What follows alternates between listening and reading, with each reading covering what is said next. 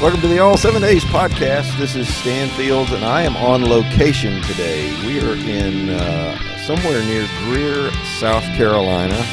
Uh, Trevor is. At, we had some technical difficulties trying to get him on the show with us, but he is. Uh, he's back in Mississippi, getting ready to uh, watch a high school football game, or at least listen to it on the radio.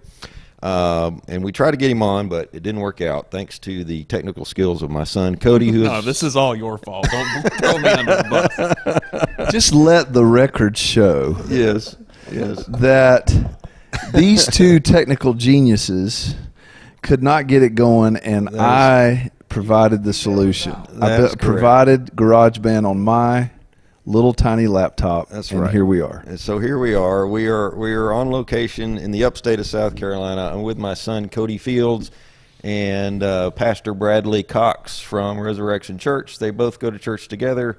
We will actually all be playing in the band together Yeah, on about it? Sunday, and hopefully that won't be as much of a technical train wreck as this has been to this point. That has happened at Res before. it has happened uh, at every church. Uh, uh, but uh, but today is a is a kind of a special episode. We actually get to sit face to face, or at least side to side, on Bradley's couch in his living room, looking at his garage band running on his computer, and uh, we're gonna uh, take a look at the past few episodes today and get some input and give some uh, chance for rebuttal. For for Correcting any and all heresies and for especially for uh, for Cody to uh, Man, rebut any roasted. issues from the last episode. well, let me just say up front, it's all true. and more. we always apologize to Cody as parents because he was our he was our trial child, and we dropped him a couple of times, but he never broke. And uh, you Well, know, it's it's a good thing we're Christians because forgiveness is kind of important in that, right? So it is. it is. Absolutely is. So, uh, well, this is the All Seven Days podcast. We take your questions, answer them from the perspective of church members having conversations about spiritual matters. You can send your questions in at ask at all7days.com. Voicemail or text 864 660 9473. Join the All Seven Days Hangout on Facebook. Get mugs and t shirts at all7days.com slash shop and uh, help us out with the podcast in that way. Uh, Bradley, uh, just want to say on the record before we go any farther, um, listening to your Romans uh, series and Romans nine, uh, wow, uh, it's just it's just such hard stuff to deal with, and you dealt with it absolutely beautifully. And so I'm looking forward to getting some relief in chapter 10 on Sunday. Yeah, it's. I appreciate that, Stan. It's, I mean, it's it's been good. It's been good for me. Um, I think the hard thing is that you when you know that something in Scripture is going to really jostle the soul Yeah. uh, for a lot of people. That's what makes it hard to teach through it, you Yeah. know. And I mean, there's some definitely moments where I go, I beat my head against the desk, and God, I don't get this. I don't understand this. What does this mean? And uh, and yet there's still um, such joy in it, and and I think I think our church has received it well, um, at least from what I can tell. And I mean, we there's definitely some big stuff to wrestle with in nine. You know, you know what the hardest part about it for me has been is figuring out where to put notes because you've already been through Romans 8 shortly after I joined Res and I filled up my journaling Bible in Romans 8 and most of Romans 9 and I'm like where do I write now? You have to get a new Bible. Just, just get a new Bible for every time you go through a Yeah. through a sermon series. So that's pretty cool. Um, anything else going on we need to know about at, at Res that's uh, that's big? We're excited to have Stan the Man Fields on bass Sunday. It's going to be fun. I That's promise you, I will not slap because I can't. I All right, well- never learned how to do that. Well, we're we're we're just glad we're gonna have two electric Sunday, right? No, actually. No, I thought we were. Yeah, Aaron bailed on us. Oh, yeah, I think he's going out of town. I don't remember, but we, we stripped it back down to one. Okay. hashtag disappoint. Uh, but yeah, we're gonna we're gonna have fun, and uh, we'll actually we'll have a dedicated. Well, Eric's a dedicated bassist. Yeah, yeah. But a veteran dedicated bassist. Eric does a great job, but uh, someone who has been playing bass a longer than I've been alive. This is well, everything I've been doing, I've been doing longer than you've been alive. So, yeah, Not everything. well, okay, mo- most things, most things. well, this is going to be a fun conversation. We're going to look back at a few episodes and uh, talk few through thing, talk through a few things, and uh, correct, get some correction and some guidance and some more insight, and it's going to be fun. Uh, we're going to take a quick break. This is the All Seven Days podcast. If you've been wondering where the opening and closing music for the All Seven Days podcast came from, that was all made possible by Westminster Effects. Westminster Effects exists to equip the church musician while highlighting the richness of church history. Explore the smoke filled ambience of the Spurgeon Hall reverb. Add some meat, or sausage, to your tone with a Zwingli SDD 3K, and make every note the raunchiest of solos with the Osteen distortion. Visit WestminsterEffects.com for hand-wired Theology Sound guitar effects made in South Carolina. Yes, my name is Tracy, and um, I have used the All Seven Days podcast when I have had some difficult situations in my life, and I just really needed to know what the Bible said, what God's Word tell, tells me that I should do in those situations. Stan and Trevor have been fantastic about answering those questions, and then Pastor Bradley just kind of bringing it home. And I have applied these things to my life, and I am seeing great things happening. Thank you, Stan and Trevor, for all that you do.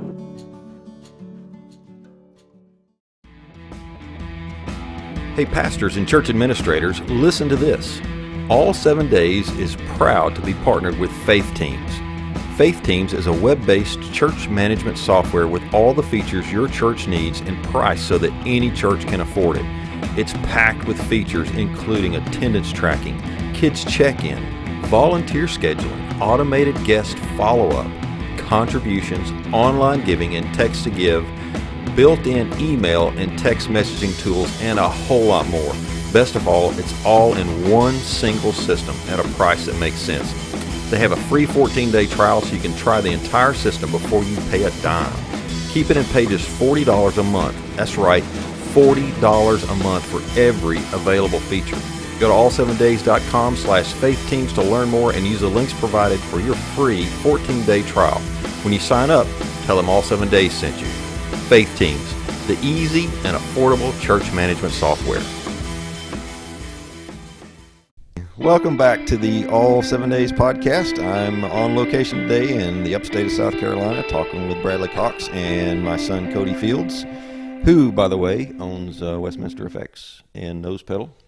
And uh, Yep, yep. So I'm I am the guy responsible for the uh, for the intro music and for those ads that you have to suffer through every week. That's right. So sorry about that. that's right. But at least I get to alternate between the podcast one and the. That uh, is true. and one, so- also of note, the guy whose house we're at is also on the Westminster Effects Doxology podcast. He is. He is. almost every week. almost every week. Unless he's. Uh, Ins- you instead know, of just once every four episodes. So That's true. If you like what you hear every four episodes on the All Seven Days podcast, come hang out with us at the Westminster Effects Doxology podcast. It's it's a longer podcast, yep. but you'll notice that when Bradley's on this podcast, it's longer as well. Pre- preacher, There's a pattern here. Preachers love to talk. There is. All right, They let's get they get paid to do that.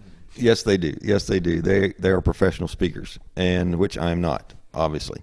Uh, let's look back at some uh, at, the, at our past three episodes. The first one is stuck in a rut, where Emily uh, writes in and says, "What would you tell someone who has grown up in church and is stuck in a rut, who often feels they're going through the motions of going to church?" And I got her to define rut for me, which was stuck doing the same motions over and over with the same results, and not necessarily expecting different things, but maybe just doing these motions over and over because it's what I've always done and known to be right. So, uh, chime in there. Uh, what what in in we we kind of all go through this at times, right? We kind of feel like we're just kind of going through the motions. I mean, it's it's kind of an ebb and flow um, sort of thing that we all hit. Uh, do these do these serve purposes? Do these ruts serve a purpose? What what can God be teaching us in these times? Uh, You know, when I listened to this podcast, I, I um, my heart went out to Emily. Is her name?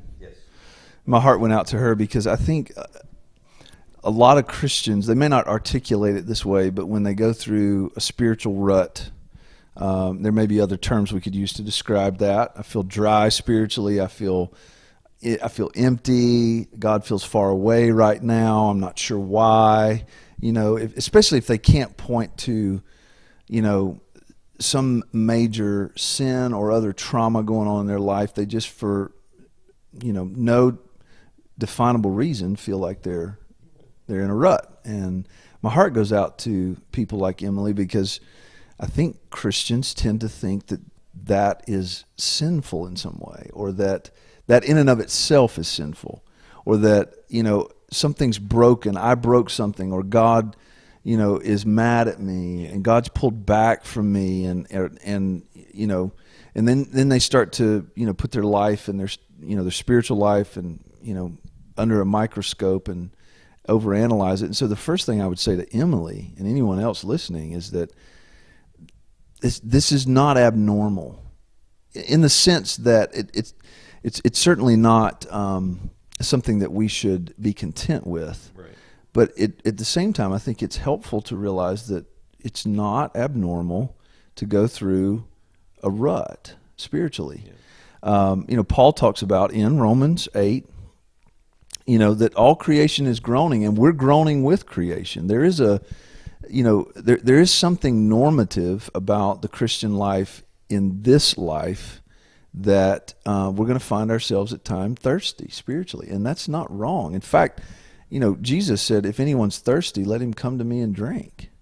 You know, so it's it's not that you know when we feel dry and spiritually thirsty or stuck in a rut that we need to immediately go, oh no, something's incredibly wrong. Um, something might actually be right because I think in this life we're meant to long, right? Yeah. We're meant.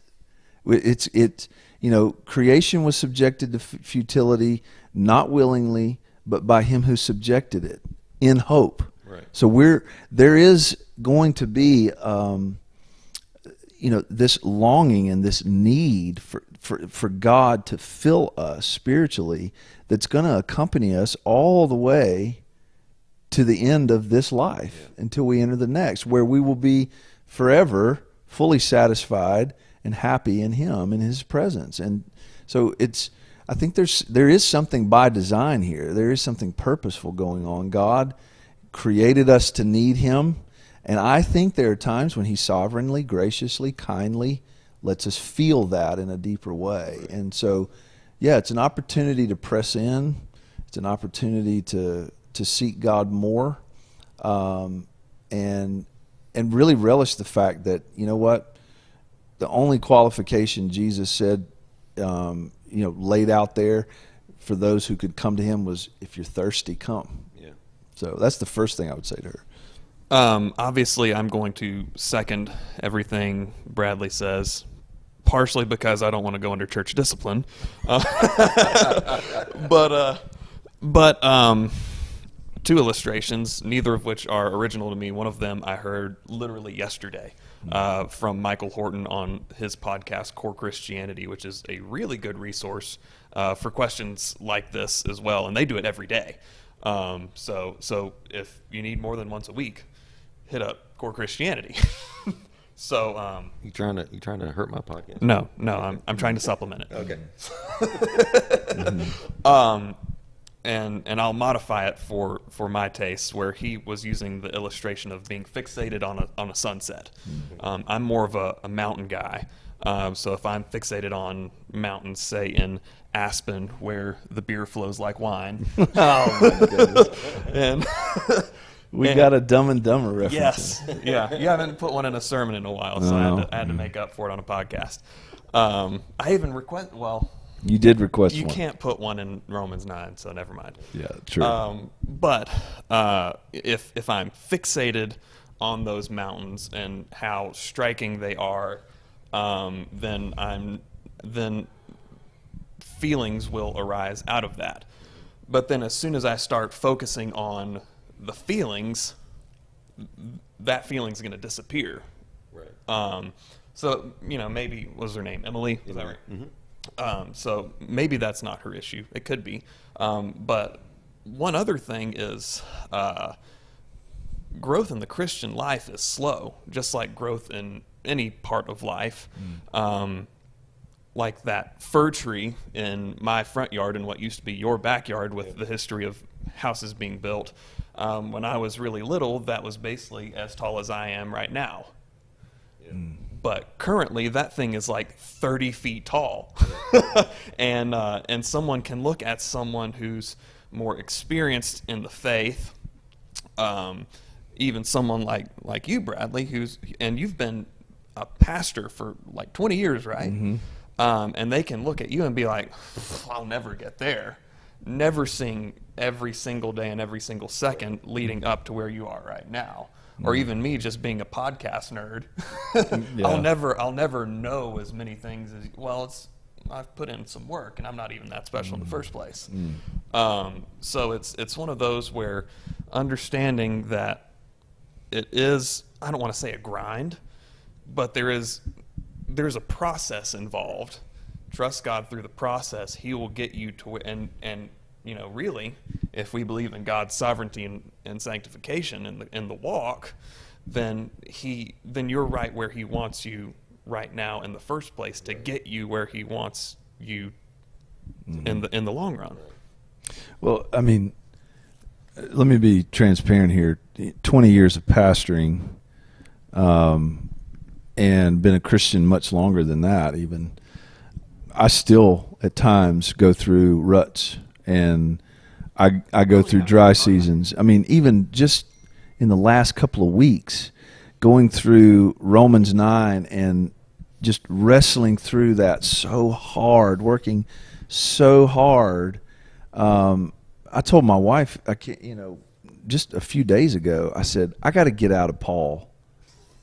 I, I just like like Paul. I've had enough of you for a while, and I just wanted to read Jesus. I wanted to hear His words, you know. And so, like in my personal time, uh, just f- really for about the last ten days, all I have been doing is reading the Gospels, like just just trying to sit at Jesus' feet because, you know, I felt this need for my joy and delight in Him to increase because Right. Paul is just wearing me slap out. Yeah.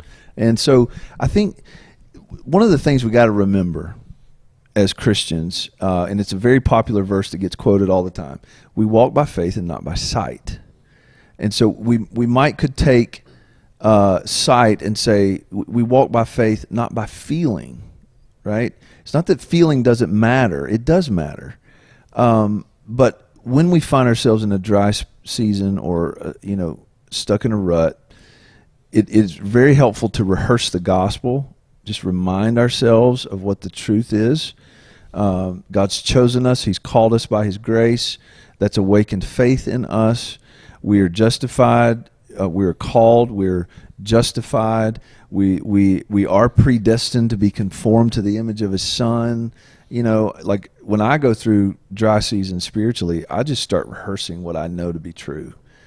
I may I may be in a place where I don't feel it as much, but I know it's true, so I rehearse it and I just go over it in my mind and I I don't let how I'm feeling in a moment or in a season dictate to me um, what I'm going to do. A lot of Christians get in dry seasons and they they start to bail on their the spiritual disciplines or uh, going to church even and worshiping. Um, and I would say don't do that at all. Press in all the mm-hmm. more. Ramp up your devotional time.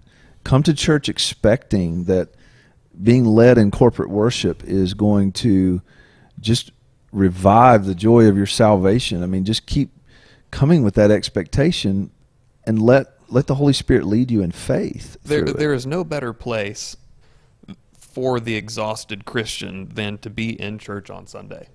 Well, I was talking with my pastor, my mentor, Brian, um, a little over a week ago, and he said the same thing to me. He's been working really hard. uh, he's trying to get some new things off the ground in the ministry that he's leading. And when I showed up for our weekly coffee, I just said, like I always do, "Hey Brian, how you doing?" And he said, "You know, I feel like my delight in Christ has waned a little bit."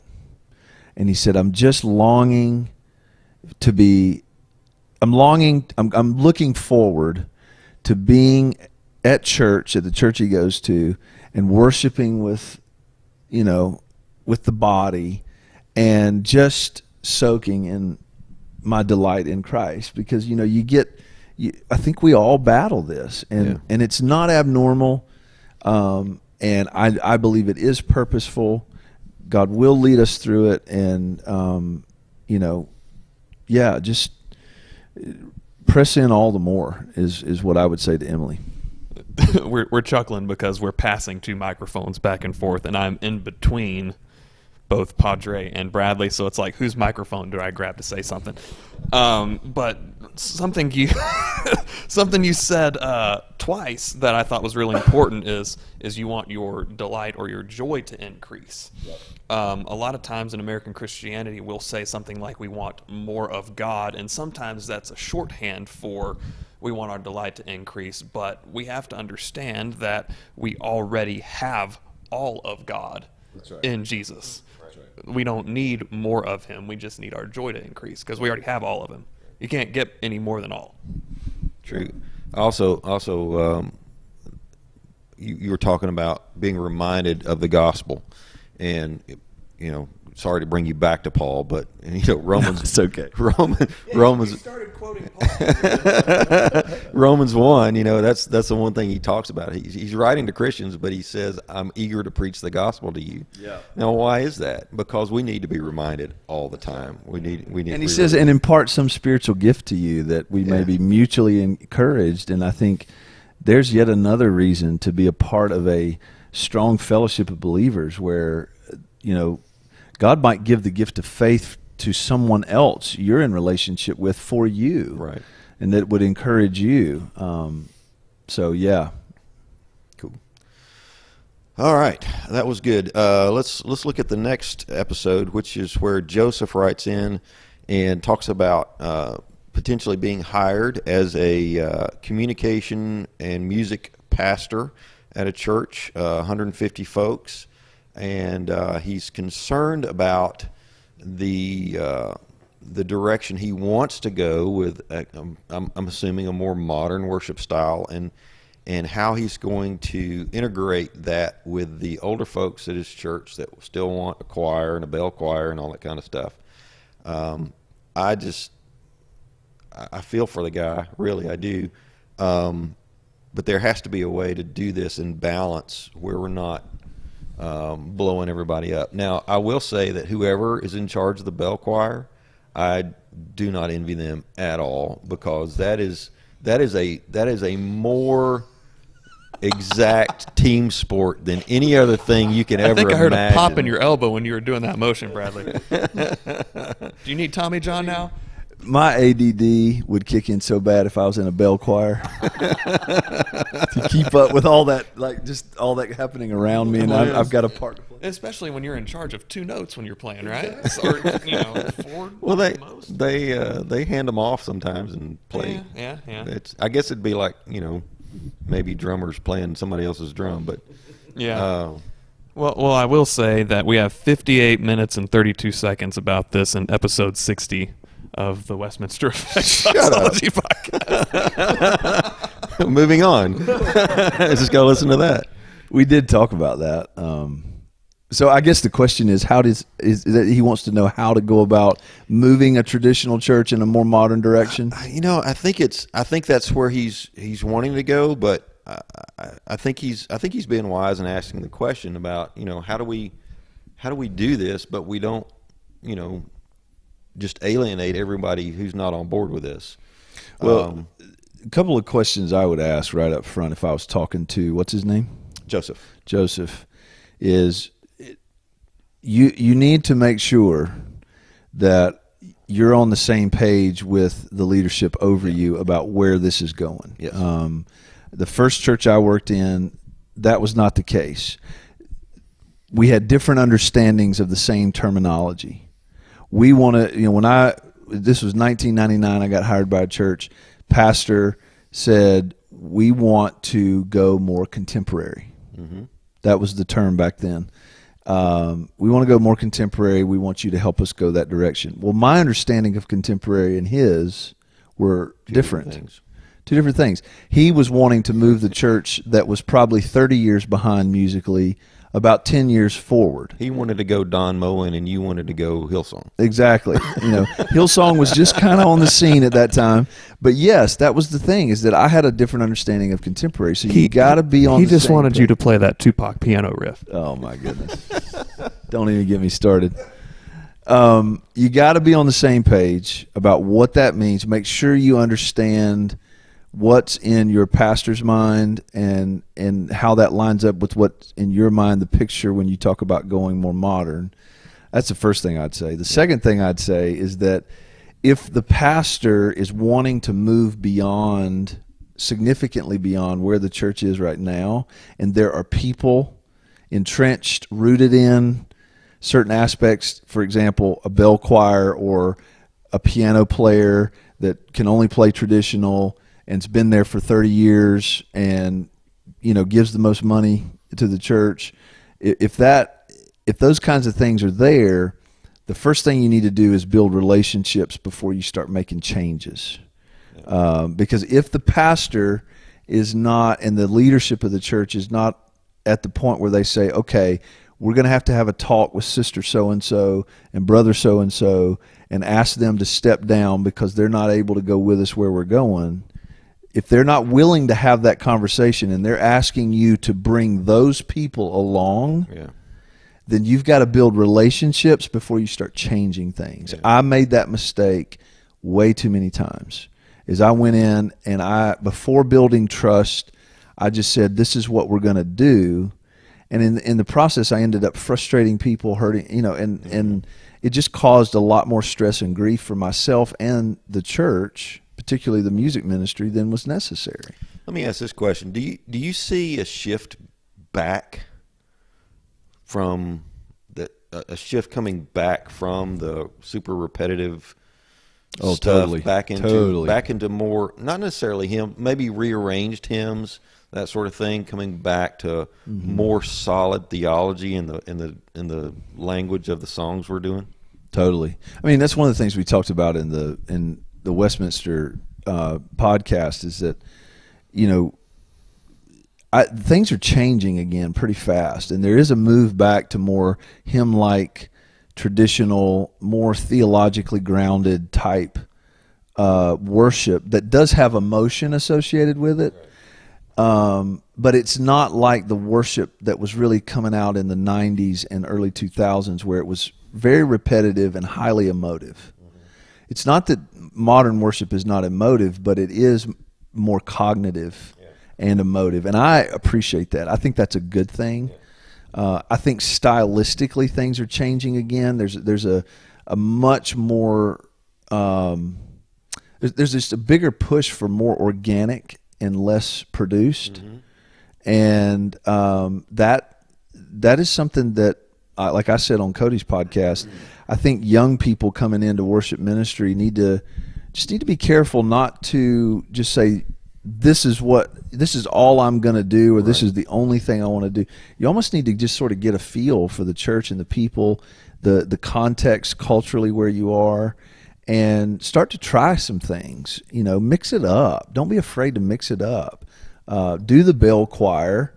Um, and then, you know, if you got a good guitar player and a guy that can play the cajon or uh, something like that, bring in something new uh, that's coupled with the other. And, and because I think people appreciate that more now than they used to. Back when I was coming up or coming out of college into full time ministry, the the blending of things was really more it was more done to appease people than it was to really provide variety. Right. I think the door's open now for variety more. We had a we had a service uh, last month on a Wednesday night that we introduced a, a brand new song. We've only done the song once, and it had like a little mini choir in the back, and it was it was incredible. It was an incredible thing. Just, I mean, haven't seen a choir in that building in I don't know how long. It's Yeah. been probably ten years.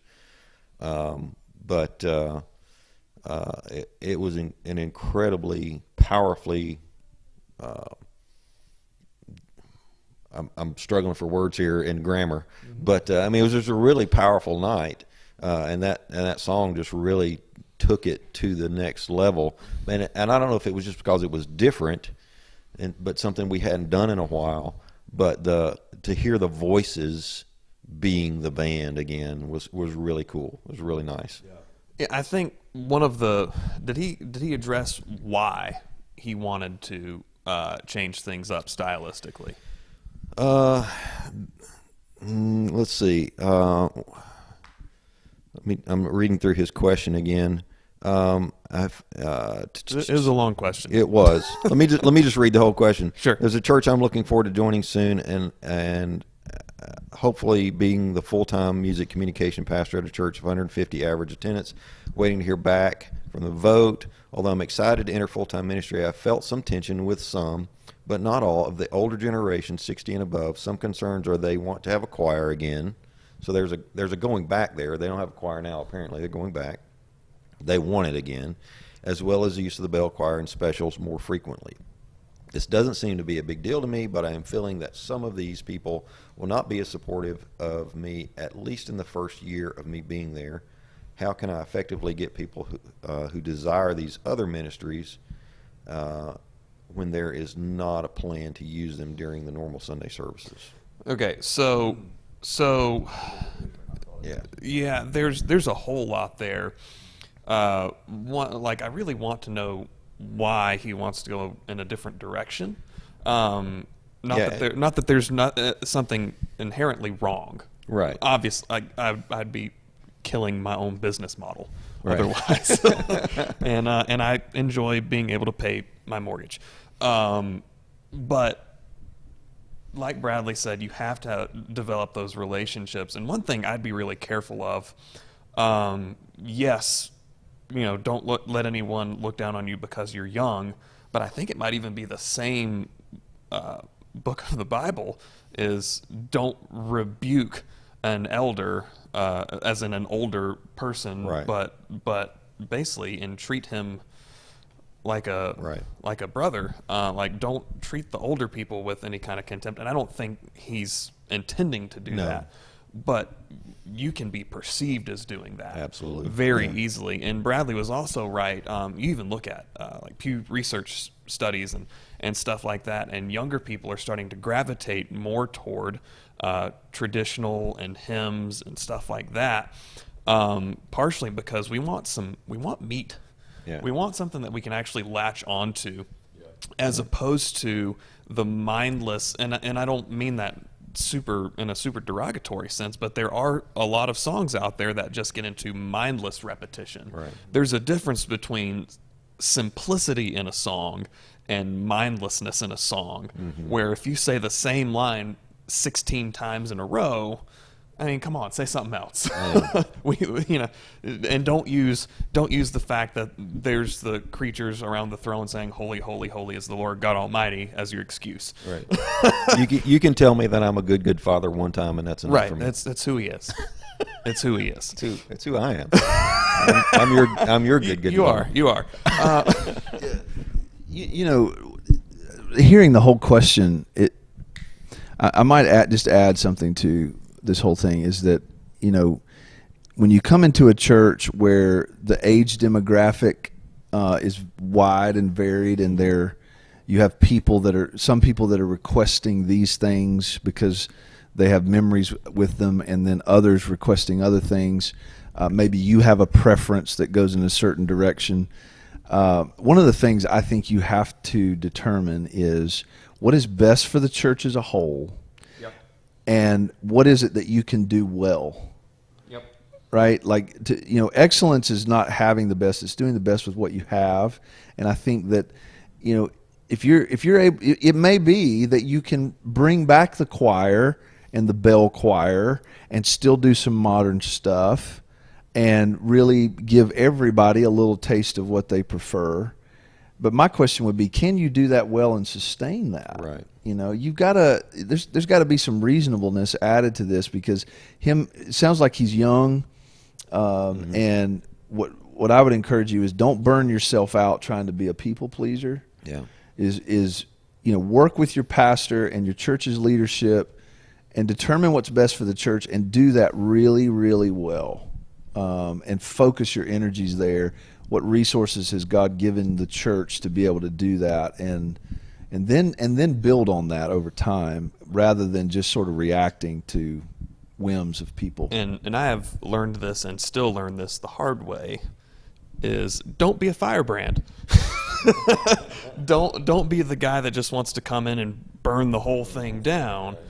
Um, like Bradley said, work work with what you got. Uh, but if but if you remodel a house, you don't tear the whole house down. Uh, you still leave the foundation. Uh, hopefully, you still leave some walls standing. walls gotta you gotta have walls to hold up the roof. Um, so you you have to have something there to transition at the very very least. Um, but I wouldn't.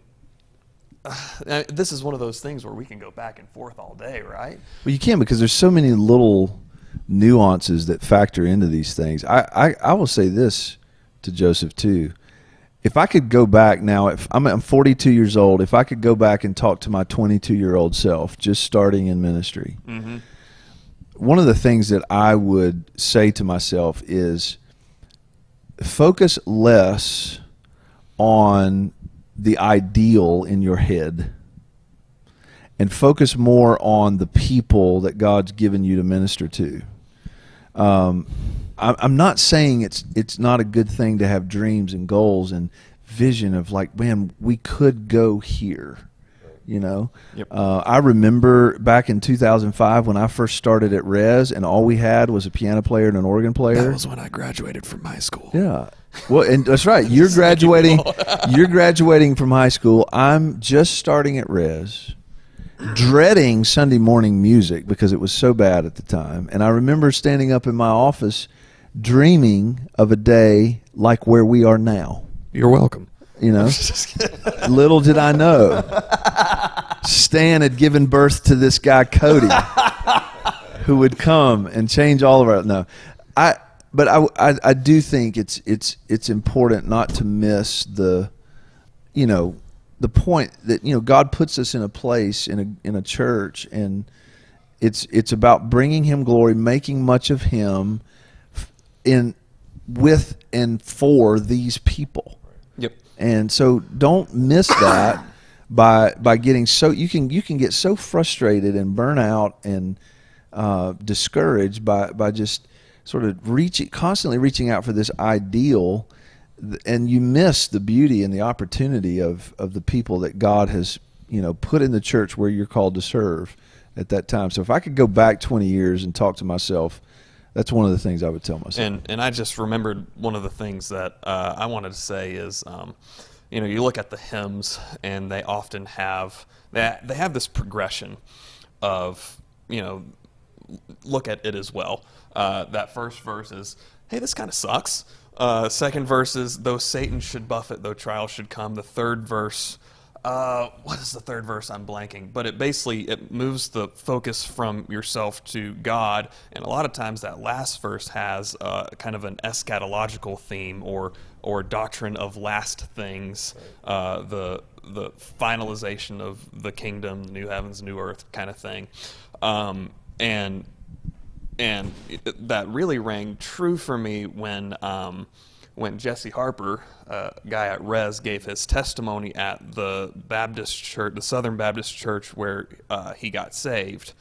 And he did it at one of their Sunday evening things, and it was a bunch of old people, and they just kind of, it's almost like open mic worship. Hey, if anybody has a song, just come on and do your thing. And, and it was nothing but, you know, like blue haired ladies and I think one old guy. And they, they got up there and they had these little CD backing tracks.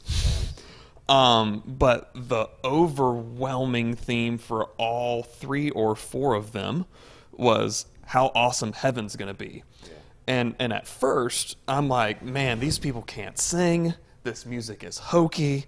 What are they doing? And then I realized, oh, they're like a year and a half away from actually being in heaven and they're actually looking forward to that. they're singing about uh, like that their hope for them is a lot more real for us. So within those hymns, we see that more that progression of looking forward to the end of uh, the end of sin and death and all that kind of stuff. Whereas a lot of the modern hymns, uh, not that there's anything wrong with you know the victory that we have right now, but a lot of them dwell right there and don't move. Uh, whereas these old people, like they they sing "Lord haste the day," and they're like, "Yeah, haste the day," and I'd be cool with it if that would be next week. Yeah, very true. Uh, I think one of the other things that when we did the podcast is we talked about, uh, and I'm drawing a blank on, on where this is and exactly how it's how it's quoted, but it talks about uh, in worship we're we're singing to each other, speaking to each other in in psalms and hymns and spiritual songs, submitting to one another mm-hmm. yeah. uh, in worship. And mm-hmm. there's that, you know, he, he might you might be the worship leader, you might be the worship team, but you need to have that attitude of submission to the people that you're leading as well. So there's that mm-hmm. that mutual give and take, the mutual let's make all this work together because we are one body. We are we are the body of Christ and we are trying to honor the one who gave us life in this and we're trying to do that together. Yeah, and, and I'd, I'd say one more thing is within that psalms, hymns, and spiritual songs, that's something where we can learn from our, our Presbyterian spiritual siblings, the ones who are exclusive psalmody, who only sing psalms, even though I disagree wholeheartedly with that position, uh, they're still singing psalms. And they'll sing the whole thing. And we can learn from that, where those psalms a lot of times are like, hey, God, this is terrible. And by the way, I hate those people. Can you deal with that? And uh, you know, maybe maybe in uh, 2019 America, maybe you don't sing the verse about "Blessed is he who dashes their babies on the rocks," but you actually get that you get that full spectrum of emotion from the Psalms. Of the Christian life isn't just happy clappy. You got Joseph's head spinning now. Yeah. So yeah. Sorry, Joseph. Speaking of dashing babies' heads on the rocks, let's go to our next segue. our next episode. Is That was that was worse Segue win. Segue win. That was worse than my segue to the astrology podcast. our was next episode was what child is this? Where Kayla asked the question, "What do you do when your six-year-old is going through major listening problems?" And I would say the answer is don't bash your head against the rocks. No, that'll just make it Um, but uh, but we kind of turned that into kind of a parenting episode, Turn kind that of into a roast session of your son. We did. We kind of roasted Cody a little bit. So the question number one I have for for Bradley is: Have you ever wondered about Cody's upbringing? and uh, and Trevor wants to know: Is not listening is is not listening normal behavior for a young child, specifically Cody? You, you know, um, Stan, you did a really, really good job because um, I can imagine Cody as a six-year-old. and No, I, you can't. no, no, I can't. oh my goodness! You know, you to, for Cody to have come out with you know uh, minimal tattoos and uh, So far. a reasonable reasonable gauge in his ears and and and loving Jesus. Hey, you we did got really the lip well. ring out. He did get the lip ring out. Yeah, yeah. and he's not wearing flat bills every day now. I don't. I, correction. Those bills were never flat. They always had a curve. Okay, sorry. yeah. I, I did do that right in raising him. That I always made him curve his bill, so that was good. But uh, but we did we did do a lot of parenting stuff, and if there was anything, Cody, that we threw you under the bus about, you're you're free at this point to correct the record. It's all true, and, and, and it's worse. Um, uh, did you talk about how I was basically the consummate rule follower? Yes. But how I would also find ways to twist the rules to my own to my own advantage. You would argue the rules for decades. I mean, you would never break them really, but you would. I mean, we talked about you going going out on a date and coming home at eight thirty, and so proud of yourself that you only spent three fifty at Taco Bell. and us looking at each other. I look at my wife and I say, "Well, I guess she's not the one." That's fantastic. But you know, and she wasn't. and she wasn't. That's true. But uh, but yeah, you were you were a real follower, but you are you you you wanted to. I guess the nice way to say it is explore the reasoning behind all of all of the rules to the utter depths of.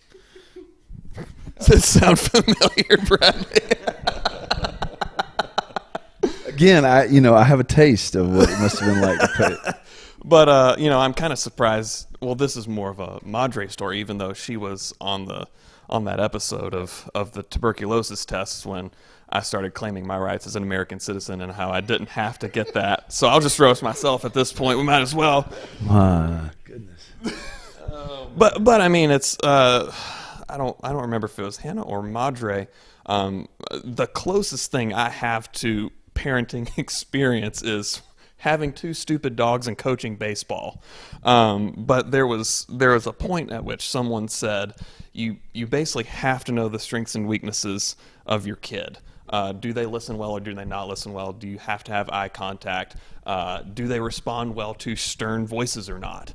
Um, I've, you know, I definitely deal with that uh, on a baseball field, uh, like with with Southside Christian, my my alma mater, where I'm uh, currently the the catcher's coach and bench coach. Um, I've I've only like just erupted at dudes a couple of times. Um, I'm one of the more laid back coaches on the field, and I know which of my catchers I can be like, "What are you doing?"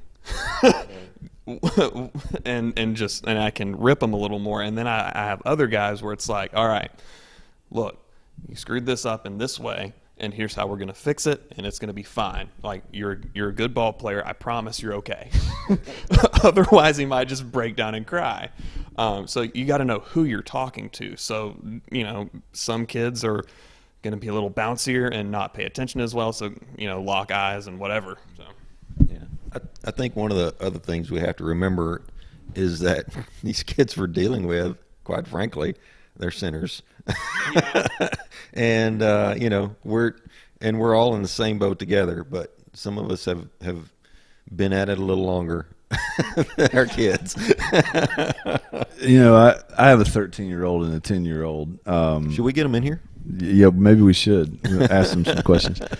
But uh, you know, hearing a parent say, "How do I handle my six-year-old when they don't listen?" I mean, I think every parent has asked Yeah. that question when you're parenting. Uh, almost maybe at all ages. Yeah. Uh, I don't know how many children this person has, but um, I, I'll give one piece of advice. Um, I a few years ago, I had a couple come into my office, and they were, according to them, they were ready to get a divorce. They were so upset with each other, could not have a conversation about anything without it turning into a big blow up. Um, really, just did not like each other, and I I was struggling to figure out why. I mean, there were some, you know, things here and there personality wise that I could I could look at and see, but nobody committed adultery. There was not some major, you know, covenant violation or anything of that sort. They just were at odds. Well, I started digging and po- poking and prodding around, and I come to find out their children were just on a they, they were they had a ter- it, it's not that they didn't love their children. It's not that they they weren't um, you know feeding them, clothing them, doing all the right things, taking them to church, but their parenting rhythm, their schedule with them was horrible. These kids were going to bed super late. This couple had no time with each other. They were all tired, kids included. Uh, there was just some really poor habits as far as like um, just scheduling, consistency, and what have you. And I, we started backing their children's bedtime down, which had gotten up in the 1, 2 a.m. range. Good night. We started backing the child's bedtime down about an hour a week. Okay. We started, um, you know, implementing some things with regard to, um, you know, how the kids woke up in the morning, what their routines were when it was bedtime. Just started implementing some real practical things, and the and the the marital turnaround was amazing, and the the way that they started to interact with their kids was so much healthier and better. And so, what I would say is you know it's normal it's normal to have a kid at six year old six years old that doesn't listen well Right. Um, but I when I when parents come to me um, for advice, um, one of the first things I advocate for is consistency. Right. Give them a schedule, give them a routine that may not even be your norm, but the more you can, the more structure you can give a kid, especially at that age, Right. The the better things are going to be for you and for them and the more the, the more they know what to expect you know give them five minute warnings before it's time to move on to the next thing Right. and and when we go on I, I told you on one of the podcasts we go on missions trips with this organization called back to back that works Right. with a lot of orphans a lot of vulnerable children children that have gone through trauma and that's one of the things they talk about when it's pretty amazing to be at their community center in Tres Reyes, Mexico. And when we're there and we're prepping, and then the kids arrive at a certain time, there's a schedule and a routine. Now, there's freedom and flexibility within that. But the first thing that happens when they get there is they get a snack Yep. every time. And then there is a bell that's rung, and they move into their class time or their structured time, whatever it is that we're doing. And then they move into free time, and then they end at the same time every day. And that structure is so good for all ages. Right. I mean, we're talking preschool all the way up into high school. This works, and I, you know, if I don't know how, what her life rhythms are like or whatever, but I would encourage her if she does not have consistency in schedule, routine, is implement that, Yeah. um, and you may find that things go a lot better for you. Yeah, I, I've always found that it's not really the kids that need discipline; it's the parents that need to discipline themselves to get their kids on this schedule, which ends up disciplining the kids, and everybody's much happier once once they know what to expect and what the flow is going to be. Well, it's you know, it right now we're recording this. It's eight twenty-five p.m. and we're going to probably wrap this up in about five minutes or so. And I'm going to get, I'm going to go into the bedroom where my kids are right now and tell them it's time, and they know they're going to know exactly what to do. Um, it's time to brush teeth. It's time to get in the bed. You, they're going to have a little bit of reading time as they do every night. And we'll pray together and they'll go to sleep. And that that, that happens every night. And that routine it's it feels safe for them. It's secure for them. And it limits not that my kids don't have trouble listening sometimes because they do. Uh, we had some of that tonight before y'all got here but it limits that when they know what to expect um, and they know what the how, how the culture of this house runs um, I let them watch some shows while we recorded this podcast. But the deal was, you got to have your rooms clean before those guys get here, or we're not watching anything. And it was amazing how they just snapped to it. But that's that's part of our norm is that treats come with responsibility and and all those kinds of things. So Yeah, I think I think one thing I'd tack on is is don't rely on someone like Bradley or a kids church to disciple your kids. Right. You have to be explicit with the gospel and its surrounding truths. Um, and if you know you get to the teenage years and they're acting acting like little hellion, um, and you haven't you know, you never tell them anything, then don't be surprised.